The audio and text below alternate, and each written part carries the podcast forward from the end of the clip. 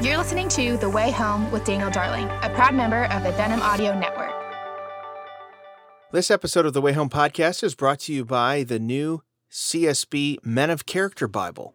I just want to say a quick word about the CSB translation. I've come to really enjoy it and uh, use it in my preaching and my personal devotional time. I love both its accuracy but also the readability, uh, particularly as you go through the Old Testament. Well, this new Men of Character Bible, uh, CSB Men of Character Bible, is uh, edited by renowned Bible teacher Dr. Gene Getz, and uh, he guides men through Scripture by exploring the lives of men of character uh, found throughout the Bible. If you have a man in your life that you'd like to get a new study Bible, maybe a good gift ahead of Father's Day, this would be a great gift. It is full of character profiles of some of the most worthy examples of godly character in Scripture, of biblical figures who brought leadership, wisdom, and inspiration uh, to God's people. Each of these men faced trials, frustrations, and even failure, and yet were empowered by God to persevere and achieve great things for His glory.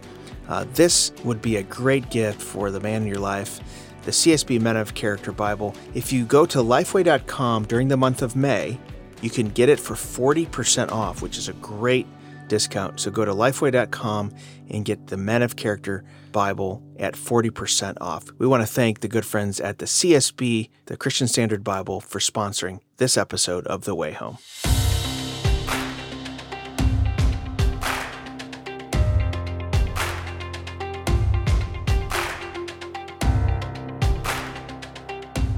Well, hello and welcome, my friends, to the Way Home podcast. So glad that you are joining us today. We are back with another great conversation. Today, I've invited back my good friend, Brett McCracken. Brett works and writes for the Gospel Coalition. Uh, he's also a prolific writer. He's written for places like Wall Street Journal and other outlets. Uh, he is a really discerning guide to kind of understanding culture, whether it's art or movies or music. He has a new book that I think is so needed. It is called the Wisdom Pyramid. Uh, we are living in an age of just unprecedented information coming at us from from everywhere. And this is something I wrote about a little bit in my book Away with Words. We are inundated with information on our screens. Uh, we can search via Google, we get alerts, we have newsletters we subscribe to, we have social media that we can scroll. How do we sort through all this information? As Christians, part of what makes us human, not just as Christians, but part of us, what makes us human as image bearers is an insatiable curiosity to know about God and about His world. But as Christians, we need to be discerning about the kinds of information we intake and about our media diet.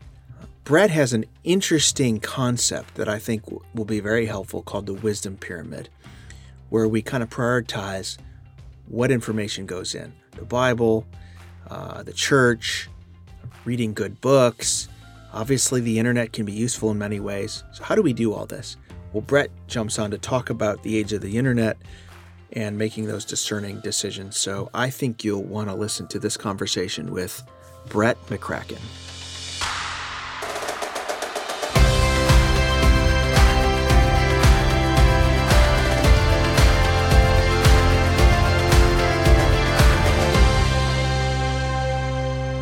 Well, I'm glad to have my good friend Brett McCracken here on uh, the Way Home podcast. Brett, thanks for joining me today.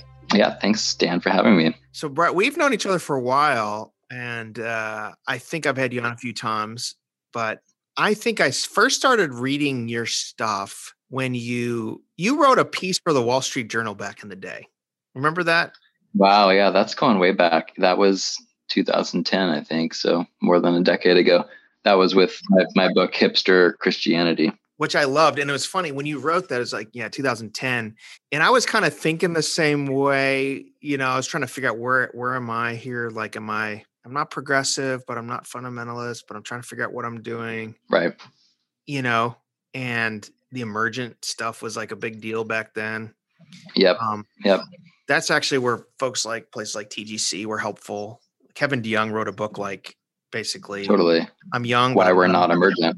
Yeah which was really yeah. formative and helpful for me. Anyways, and your piece was awesome. I, I um, so I just I've been reading your stuff ever since. But anyways, fast forward. Uh, writing for TGC, working for TGC, and doing a bunch of writing. But I wanted to have you on because of this great new book called The Wisdom Pyramid. You know, I th- I think putting into print like what a lot of us have been thinking about, like this the digital age. I mean, the genesis of that book did it kind of start with this concept, the idea of the wisdom pyramid that you've you've been developing? It it started with the um, with the graphic. So the the idea is taking the food pyramid, which was kind of guidance for our physical diet in order to be physically healthy. What foods should we eat, and applying that to kind of our information landscape with so many different sources to kind of consume what would be a diet con- conducive to wisdom. So I, I had a graphic designer friend like I, I, sketched it out on a napkin like here's what i would want it to look like. Like the bible is like the base the most important food group at the bottom and then and then I, you know these other categories.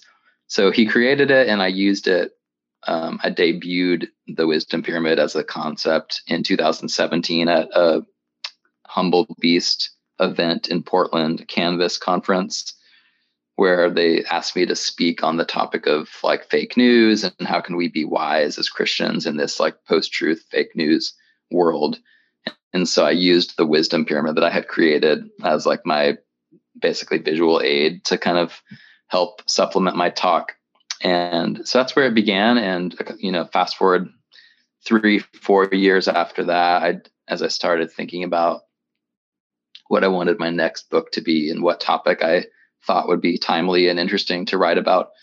I just kept coming back to this wisdom pyramid idea. Like it just seems so timely and helpful for all of us to just do an audit of our intakes and what's what constitutes our our own personal diets of information because it can make us either healthy or sick and currently i think our diets are making us mostly sick so um, i thought it would be a good timely book to write, and Crossway agreed, and so here we are.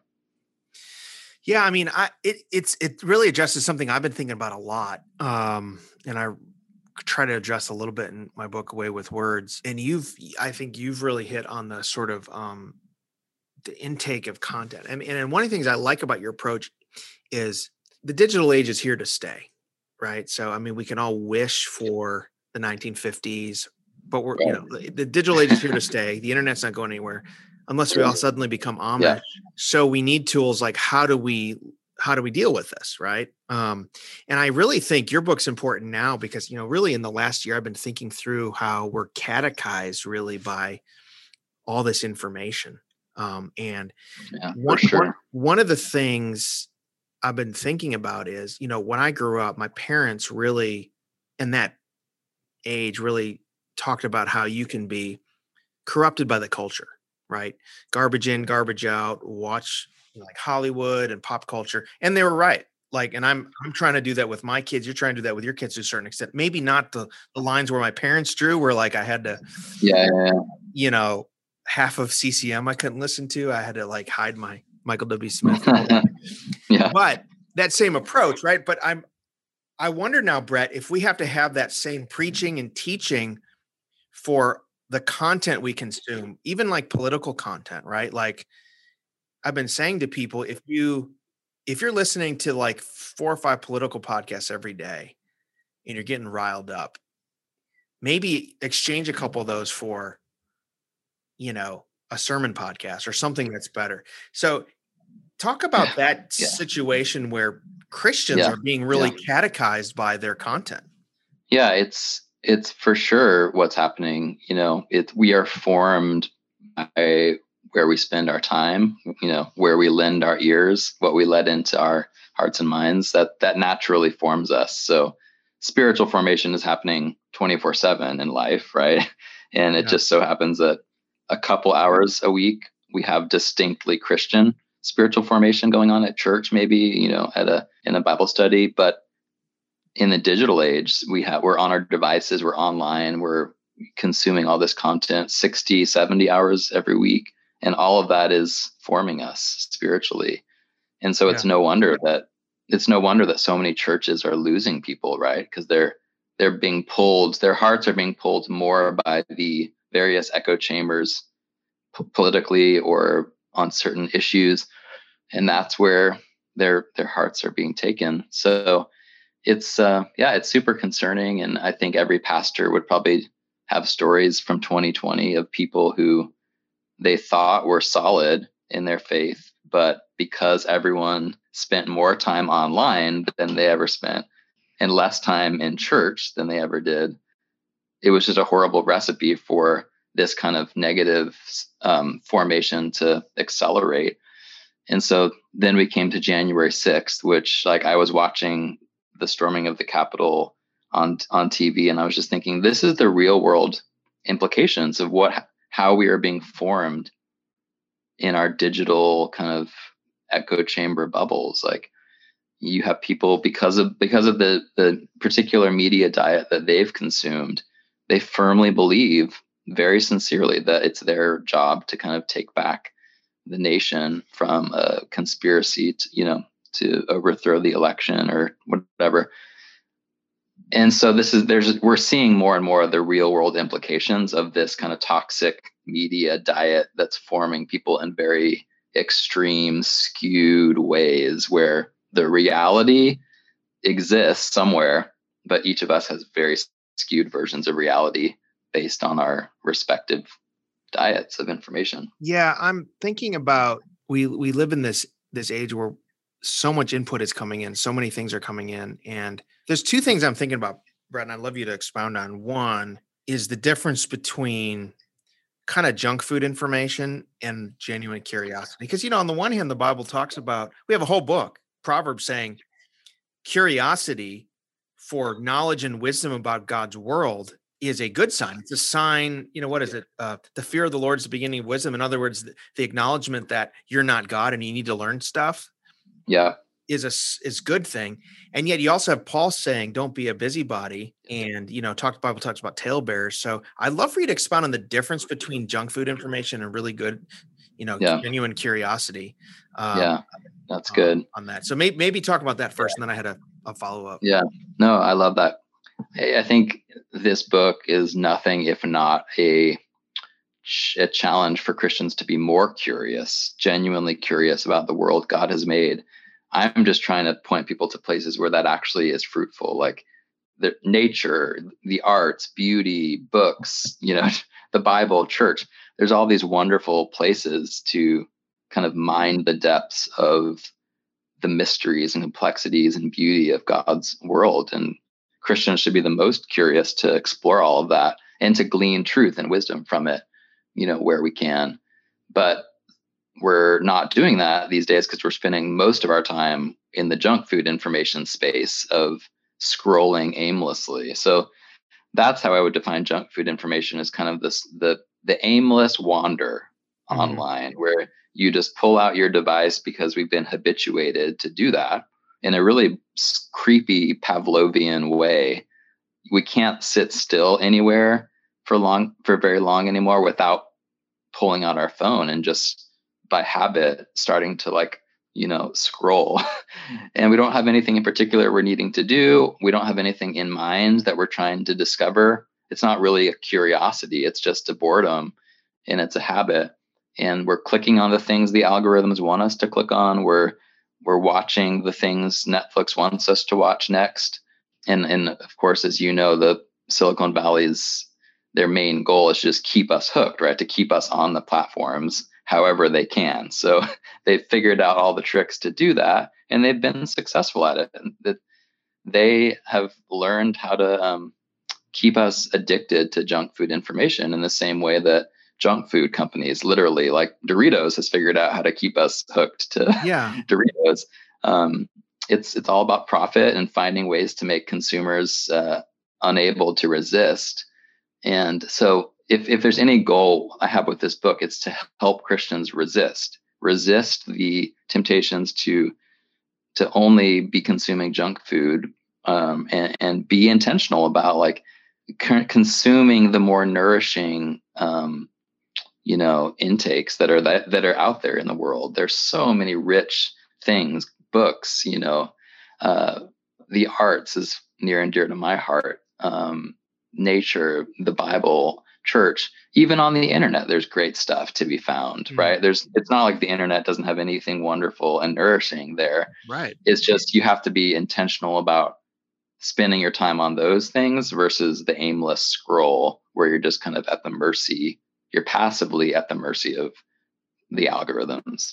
Yeah i mean there's great stuff on the internet. I mean i, I listened a, a month or two ago to a whole lecture series on covenant theology by Lig Duncan, which was just wonderful. Mm-hmm. Right. Uh, I listened to a whole church history lecture a couple years ago by um, Carl Trueman, which is fantastic. And I and I have podcasts that are great and long form. And gosh, I wouldn't even know about the gospel cold. I wouldn't think I'd know about Brett McCracken if it wasn't for the internet. Right. Totally. So yeah. and I order books and all that. So that's such a good word. The other thing I want to say about that, and I want to actually ask you about the actual pyramid because I have some questions about that. But um I also think about it occurred to me a couple years ago. It's actually okay and it's actually healthy if there are things that everyone's talking about that I don't know about, right? Yeah. So that, yeah. like that's yeah. one of the ways ways you sort through junk food versus, you know, there's news stories that I don't have to be an expert on or know the arguments. Right. Right. Um, and I've found there's an inverse relationship between knowing like the controversies on Twitter and actually being invested in local community life. So like if I know all of this, but then I'm talking, you know, and it was a few years ago where I would go home and talk to my wife and have all these talk about all these things, and, and she doesn't know, like, cause she's like not living that way. And, yeah. so I realized, or, or, I'd go to church yeah. and realize the people in my church yeah. don't know the last 15 controversies on Twitter, right? Yeah. Yeah. So yeah. there seems to be an inverse relationship there, right? You're so right. You know, one of the things that I love is going on going on a vacation or something where I I turn off my phone for a few days. I'm I'm blissfully unaware of the 20 Twitter controversies that will have come and gone over, over, the span of a couple of days. And I come back and I don't I would I would I never know any I'm I'm no worse for the wear for not having been aware of you know what was consuming people so passionately on Twitter for a day. Um, it's just a weird, surreal world that doesn't, like you said, it doesn't map onto the real, tangible world all that much. Like I've had the same experience where there's been something that me, as like a fairly plugged in kind of digital editor for the Gospel Coalition, like I have to be aware to some extent of the yeah. Twitter controversies but like i'm often at church in my local church where i'm an elder i'm a leader of our local church and i i rarely meet people who are aware or interested in the the kind of um, christian twitter debates that are going on um, yeah. so one, one of the things like one of the themes that i come back to a lot in the book is just the importance of like tangible reality like your local community needs to be more important to you than the abstract community online which you know we can involve ourselves in that to some extent and there's fruit that good fruit that can come from that but we're just wired for local embodied connection and that's where mission is most effective i think is on the local level so I know people that literally spend all of their energies getting riled up about some social justice cause somewhere far away from their home. And they join the kind of Twitter pylon, whatever about that. And they don't have energy left to actually address the injustices five miles away from their house. And they're not really if they're honest, they don't really care much about that because there's no social capital, there's no kind of virtues that can be signaled publicly by just kind of spending your Saturday morning distributing food to the homeless in your neighborhood, which is what our church does in um, in Southern California. So I just think if all of us kind of recommitted to to real embodied yeah. life and mission and um, not, and instead of being depleted by all the passions we're ex- exerting online, it would it would be a step in the right direction. Yeah, I, I think I think so too. And one of the things I've been noticing, and I've been in advocacy for most of you know a lot of my adult life, whether whether I'm a pastor writing op eds or I'm working for an organization that does advocacy or yeah erlc you know, yeah mm-hmm. yeah helping people run for office but what one of the things i've noticed is there is and it's more glaring now there's a difference between you know advocacy that is trying to build a coalition to advocate for a vulnerable people group and actually move yeah. the ball down the field versus right. yeah. this kind of performative activism that's really just about heresy hunting right and actually doesn't get things done you know and, and there's a, a few examples of this that i've seen and I, I would just love your take on this criminal justice reform is the one remaining area where people have worked to build broad coalitions you know i look at pr- prison fellowship and right on crime and, all, and, and their approach they could be all on social just dragging everyone who isn't pure on this issue but instead what they did is they went state to state. They went to the capital and they worked with whoever would work with them. And they actually put points on the board. I mean, they've they've right. gotten stuff passed in all the states and in yeah. DC. I mean, they've even got a law and order president to, to yeah. sign the First Step Act. Yeah. You know, so you have that, and then you have activism on a lot of other issues where it's just about I'm going to declare this or I'm going to drag this person for not being pure enough. It seems like those are the two kind of competing ideas of of doing activism, right? Yeah, no, I think I think you're right, and I think that sadly, as much as the kind of rise in social justice performative activism feels like it's helping make people, you know, woke and uh, just aware of like injustice. I just don't know that it's moving the needle in productive directions. Like I think you're absolutely correct. Most of the real kind of on the ground um, coalition building, kind of relational building working across divides, that's where the the needle is moved on this stuff. So um, yeah, Gen Z especially, I think, lives in a world where activism is very tied up in social capital and kind of you know being seen to care mm-hmm. about the right things. Um, but we need to kind of make it as compelling to them that offline actual activism without taking a photo and posting it on Instagram about it is also something that's cool to do. Right. Um, so yeah, that's something I was talking to a few people about at the conference, TGC mm-hmm. conference this week. Uh, just having some, you know, nerdy conversations about all sorts of stuff. But yeah. it seems like this. It seems like there's a disconnect right now between um, on any given issue. There's like the discourse about the issue on social media and like saying the right things about it and using the right language about it for the right audience to hear, the right tribe to hear. It's like that's the most important thing. And it's disconnected in a weird way from the reality that's being discussed. so yeah. there's some re- there's some reality out there, whether we're talking about the reality of the Atlanta mass shooting or the reality of any given kind of um, racial, you know, um, policing incident.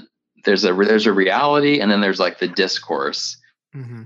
And it seems like a lot of young people, particularly, mostly just care about the discourse. It's mostly just about are the right people saying the right things? Who's silent right now? Who's speaking right now? And what are they saying? Far down the list of importance is the facts and the actual reality about these things so it's just a strange world that we live in where the the social conversation and the performative dimension of the discourse is more real to some people than the actual reality of the thing the catalyzing thing that's that so true sense. and and actually in many ways the discourse is actually counterproductive to solving the real thing yeah absolutely so yeah. actually, to solve the real thing, you have to have the courage to ignore the discourse, mm-hmm. which is interesting mm-hmm. to me. So I want to go yeah. through uh, the wisdom pyramid because I, I just think this is fascinating and I and I, I really like it. And when you first came out with this graphic a few years ago, I thought this was brilliant.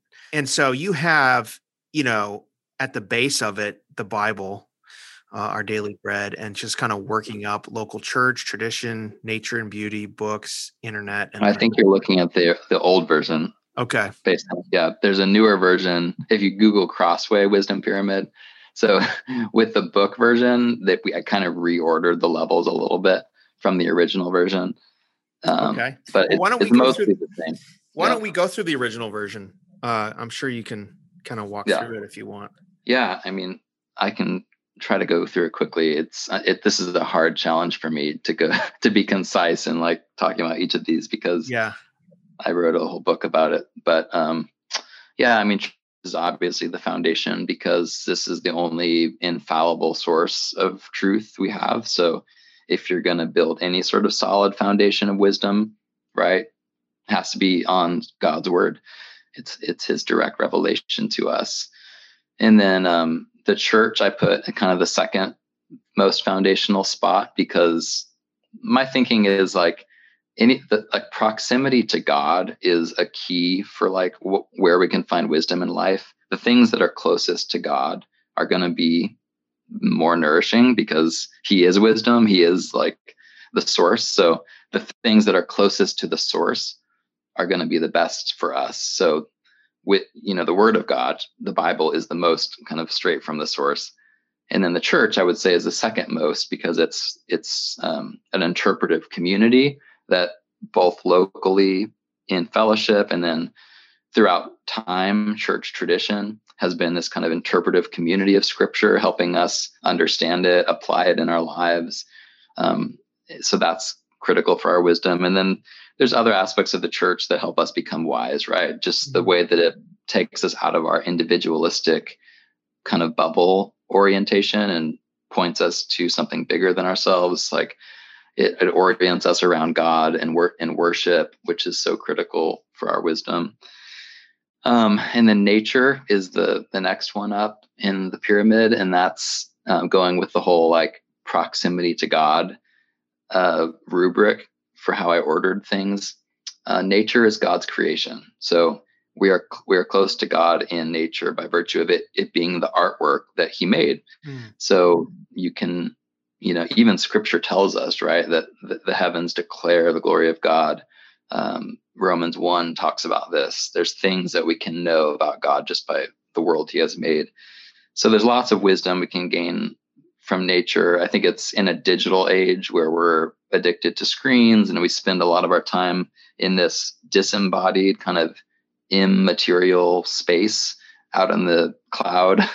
Um, I think it's more important than ever that we have, you know, a real connection to creation, and and included in creation is our own bodies, right? So in that chapter on nature in the book, I I get into like gender ideology and how, you know, part of the reason why transgenderism is on the rise.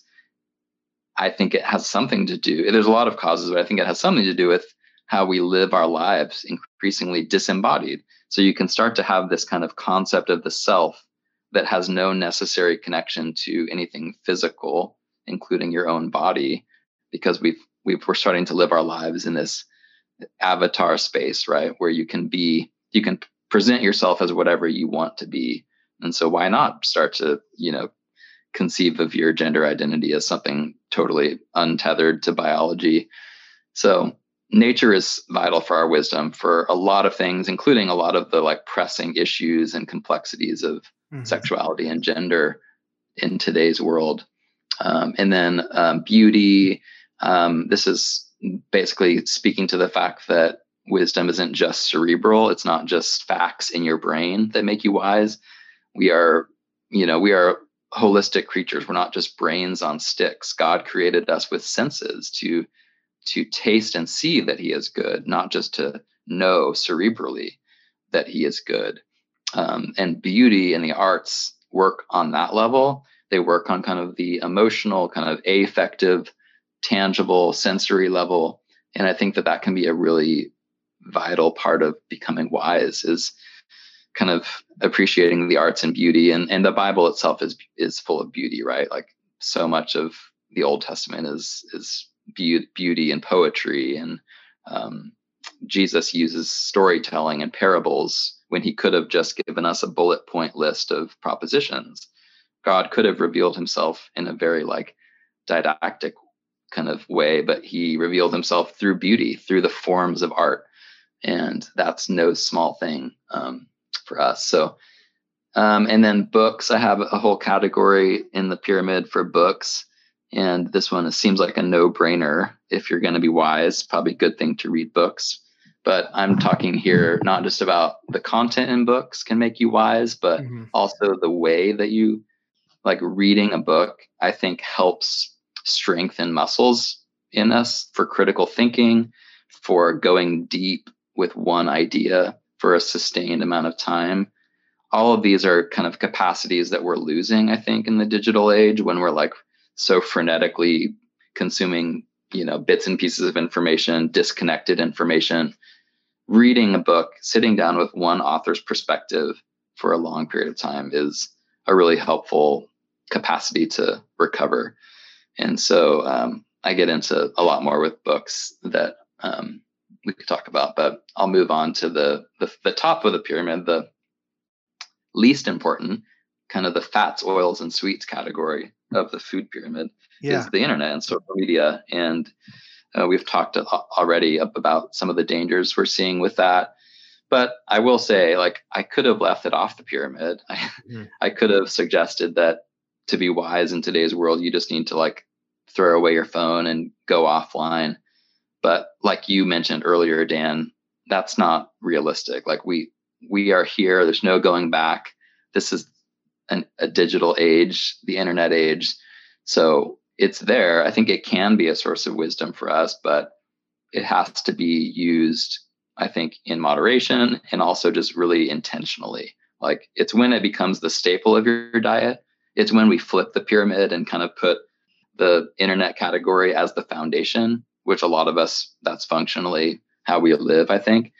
That's where we're going crazy. That's where there's so much like sickness in our society because we've made the junk food our our main course and um, so yeah. we, we just have to be careful with it yeah yeah and i have it pulled up here i have the, I have the, the latest and greatest one pulled up here um, okay yeah and it's and i just love the way it's laid out and it's interesting so i'm just going to recap like you know the sort of bible at the foundation and then the church on top of that and then nature and then books and then beauty and then um, internet social media. What's interesting to me about this is not you know i like the fact that it's kind of a layered pyramid because when i think about obviously the bible's our foundation but even when you start talking about the church we're not just talking about attending church on right on sunday or even our small group but the church is also the church tradition for 2000 yeah. years yeah so there's, sure. there's yeah. something to i mean I, i'm guessing that's what you intended and so it seems like we get this flipped because if we get catechized by inter- the internet, mm-hmm. we're going to easily push away from church's historical Christian positions, right? Because we're starting with TikTok instead of, you know, like the church. But it, it seems like if we start with the Bible and then started with what is the church believed for 2,000 years, then by the time we get up to the internet, we have that worldview, right? And that I'm glad you brought that up because that's something that I like to point out about the structure of the pyramid. It's like those bottom layers, those foundational layers, the Bible and the church, mm-hmm. they not only function like as a solid horizontal foundation, but there's like a vertical kind of scaffolding going on where right they they keep the upper layers stable, right? Like mm-hmm. because mm-hmm. you have the solid foundations of scripture, God's infallible kind of ultimate trump card of truth.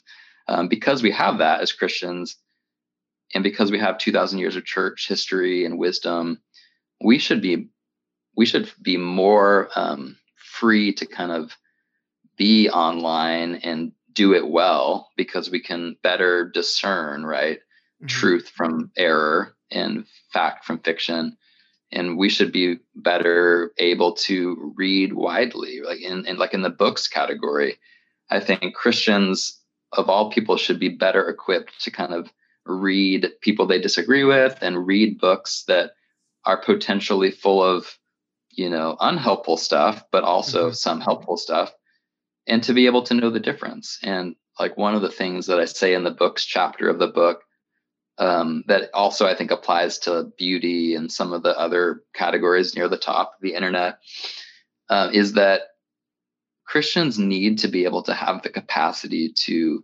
look at any given thing, whether it's a book by an atheist or a film made by a liberal atheist or a TikTok video, you know, from whoever, and we need to be able to like celebrate what's good and recognize what's valuable and what's true by common grace. And also at the same time maybe even in the same piece of culture recognize that that's okay that's unhelpful and i'm just going to discard that. And i think we're just losing the ability just not only as christians but culture wide it doesn't seem like we have that ability anymore to like read any given book and agree with some of it but disagree with a lot of it too and that's okay. And that's what education means. It's the ability to kind of engage things critically so that you can glean what's helpful discard what's unhelpful. And, and uh, it seems like an all or nothing world right? Where you where you you kind of give a rubber stamp like yeah that book was 100% awesome like right. or or the opposite right? Where you're like oh that that book is like i wouldn't recommend that to anyone like Right. Chances are mo- most things in life have a little bit of good and a little bit of bad, and we have to be able to tease that out as Christians. And if we can't do that, then it's a really troublesome yeah. future. I think. Yeah. yeah, I think so. And you know, the other th- there's a lot of fascinating things about this, and I know we're running out of time, but I just like nature being there too is really important for a couple of reasons. I think you know nature nature is god's general revelation so it is god speaking right? But also you know sort of natural law like there's there's things that how god has created the universe um but seems critical that we don't start with nature. Like you know i think the, the scripture says in the beginning god. Like we start with god we start with what does the church historically believe and then it that seems like that helps us interpret nature right? Um, so that was that was one observation of this the other observation was I'm so glad you have beauty on here because beauty is so vital art, creativity, wonder, and rest. Yeah. I do think on some level Christians are impoverished on one side because we like we stop at books and we don't go up to, to beauty. On the other hand, though, I feel like there's a, also a way where beauty and creativity is the foundation for some people where that's all that matters. Mm-hmm. Creativity for is all sure. that matters. Yeah. Yeah. You know what I'm saying? So maybe talk yeah. about those two things.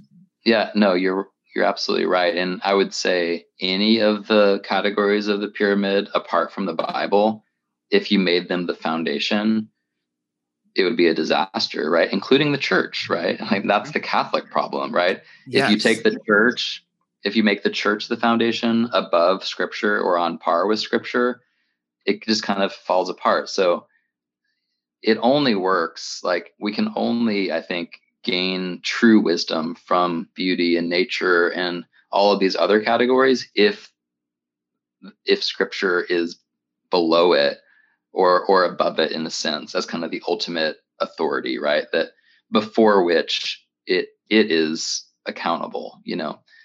So um it's kind of what i was saying about like christians should be the most curious the, we should be freed up to kind of read the most diverse array of books and explore the arts because we have that like um, that ultimate truth of scripture to kind of be the grid through which everything else is evaluated. Um, and and yet if you if you disconnect that if you're if you're only going to art for example and that's where you're mainly looking for wisdom and it's not really connected to scripture scriptural truth then as we know that leads that can lead to all sorts of unhealthy you know weird places. Um, and I, I, being in the arts and being a, a, writer about movies and culture and music i see it all the time right? I, even christian artists i see kind of going off the rails theologically because mm-hmm. for them creativity in the arts is, is a higher kind of authority than, somehow than scripture. And um, so but I, I, would argue though that the best art, um, the best you know beauty is made from that solid foundation of truth of scripture because it it frees you up to like you know do everything in the context of worship right? God mm-hmm. god created the world. That's his artwork. And as artists as creators we're just kind of remixing his original artwork. We're just taking the pieces, the raw materials of his art, and and doing interesting new things with it um, in a way that should reflect back to him in worship and and kind of um, yeah, not just be something that points to us or some other thing, but ultimately points back to God. Yeah, that's really good. Um, that's really good. Well, I want to just really commend uh, the Wisdom Pyramid by Brett McCracken. It's available from Crossway. We'll have links in the show notes. This is a great way, and I know all of you listening people are really concerned about how do we read the news? How do we process the information? How do we live in this digital age? This is not a book that's going to be cranky and say we need to like go back to the 1950s the way they used to be. Yeah. But it's also not going to just uncritically embrace everything new and i just really think it's a helpful guide for living in the age that god has called us to live in. So just want to commend you for writing this brett and i uh, want yeah. to encourage our listeners Thank to you. get it yeah thanks so much dan I appreciate it.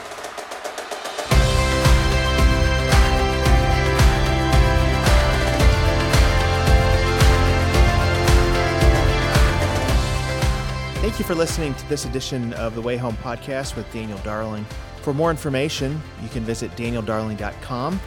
If you do like this podcast, we encourage you to subscribe on iTunes or your favorite podcast catcher. We also encourage you to rate and review so others can know about the podcast. You can follow me at, at Dan Darling on Twitter or go to my Facebook page, facebook.com slash Daniel M. Darling. I also want to encourage you again to check out my latest book, A Way with Words, and you can visit awaywithwordsbook.com. Thank you for listening again to the Way Home podcast. This is a production of the National Religious Broadcasters.